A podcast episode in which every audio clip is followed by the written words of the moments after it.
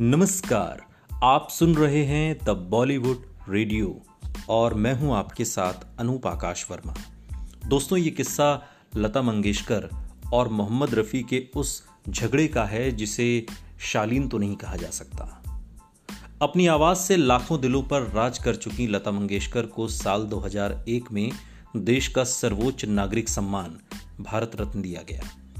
लता मंगेशकर ऐसी जीवित हस्ती हैं जिनके नाम से पुरस्कार दिए जाते हैं। लता मंगेशकर के लिए गाना पूजा के समान है। इसलिए रिकॉर्डिंग के समय वो हमेशा नंगे पैर ही गाती हैं। आज भी लोग उन्हें पूछते हैं। वहीं हिंदी सिनेमा के प्रसिद्ध गायक मोहम्मद रफ़ी के गाने सुनना उतना ही अच्छा लगता है जितना भोर के समय कोयल की तान। मोहम्मद रफ़ी में वो खासियत थी जिसको पाने के लिए शायद आज भी लोग तरसते हैं।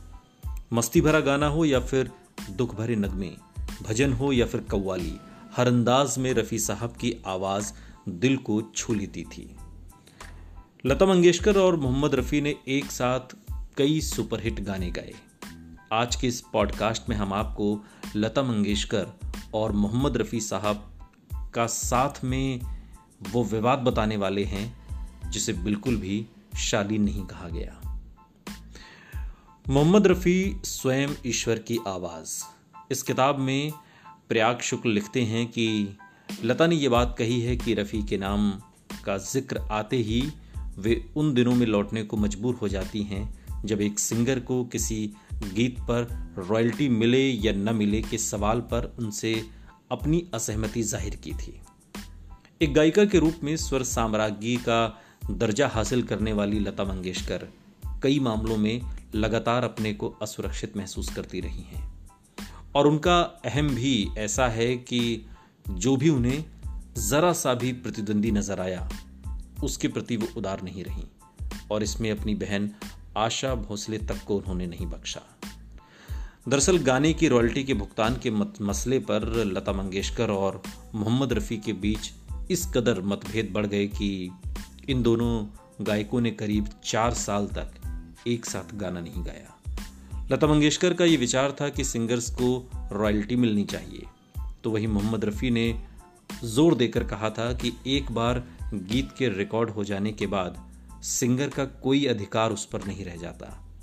बहुत से लोग ऐसे हैं जो ये मानते हैं कि कलाकार के अधिकारों के लिहाज से लता अपनी जगह सही थी। तो कईयों ने रफ़ी साहब का साथ दिया। लता मंगेशकर रॉयल्टी का भुगतान किए जाने के पक्ष में थीं और इस विषय को निर्माताओं के सामने उठाया भी। उन्हें उम्मीद थी कि इस विषय पर मोहम्मद रफ़ी साहब उनका समर्थन करेंगे, जो उचित भी था। लेकिन रफ़ी साहब ने वो कह दिया, जिसकी किसी को उम्मीद नहीं थी। वो तो लता ही थी जिन्होंने ये फैसला ले लिया था कि अब वो रफ़ी साहब के साथ गीत नहीं गाएँगी, जो निसंदेह उस वक्त देश के श्रेष्ठतम पुरुष गायक थे। इस बारे में मोहम्मद रफ़ी साहब ने एक सदा हुआ जवाब दिया था कि अगर उनकी मेरे साथ गाने में दिलचस्पी नहीं है तो फिर मुझे भी कैसे हो सकती है? रफ़ी साहब और लता दोनों ही असाधारण आर्थिक स्थितियों वाली पृष्ठभूमि के थे। जब भुगतान की राशि बड़ी हो तो उसे नज़रअंदाज करना आसान नहीं था। जहाँ तक मोहम्मद रफ़ी का सवाल है, उनके लिए सहानुभूति और संवेदना ही बड़ी चीज़ थी। स्थिति तब और बिगड़ गई जब दो दिग्गजों ने एक दूसरे के साथ गाना बंद कर दिया।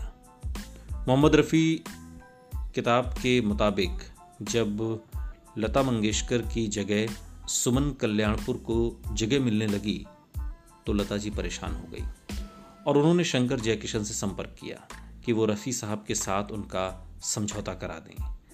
बाद में दोनों की करीब चार साल की लड़ाई खत्म हुई और इस घटनाक्रम के बाद दोनों ने फ़िल्म पलकों की छाव में एक साथ गाया। विवाद तब और गहराया जब लता मंगेशकर ने मोहम्मद रफ़ी के जाने के बाद ये कहना शुरू कर दिया कि रफ़ी ने उनसे लिखित में माफ़ी मांगी थी। रफ़ी साहब के बेटे शाहिद को ये बात नागवार गुजरी और उन्होंने कहा कि रफ़ी तो इतने पढ़े लिखे थे ही नहीं कि ऐसी कोई चिट्ठी लिखते। वो तो कभी कुछ पढ़ते भी नहीं थे। सिवाय उन गीतों के जो एक कागज़ पर लिख कर उन्हें दिए जाते थे, गाने के लिए। शाहिद ने यह भी कहा कि अगर ऐसी माफ़ी वाली कोई चिट्ठी लता के पास है तो वो उन्हें दिखाएँ। उन्हें दिखाना चाहिए, नहीं तो वो उन पर मानहानि का मुकदमा ठोक देंगे। सुनते रहिए द बॉलीवुड रेडियो, सुनता है सारा इंडिया।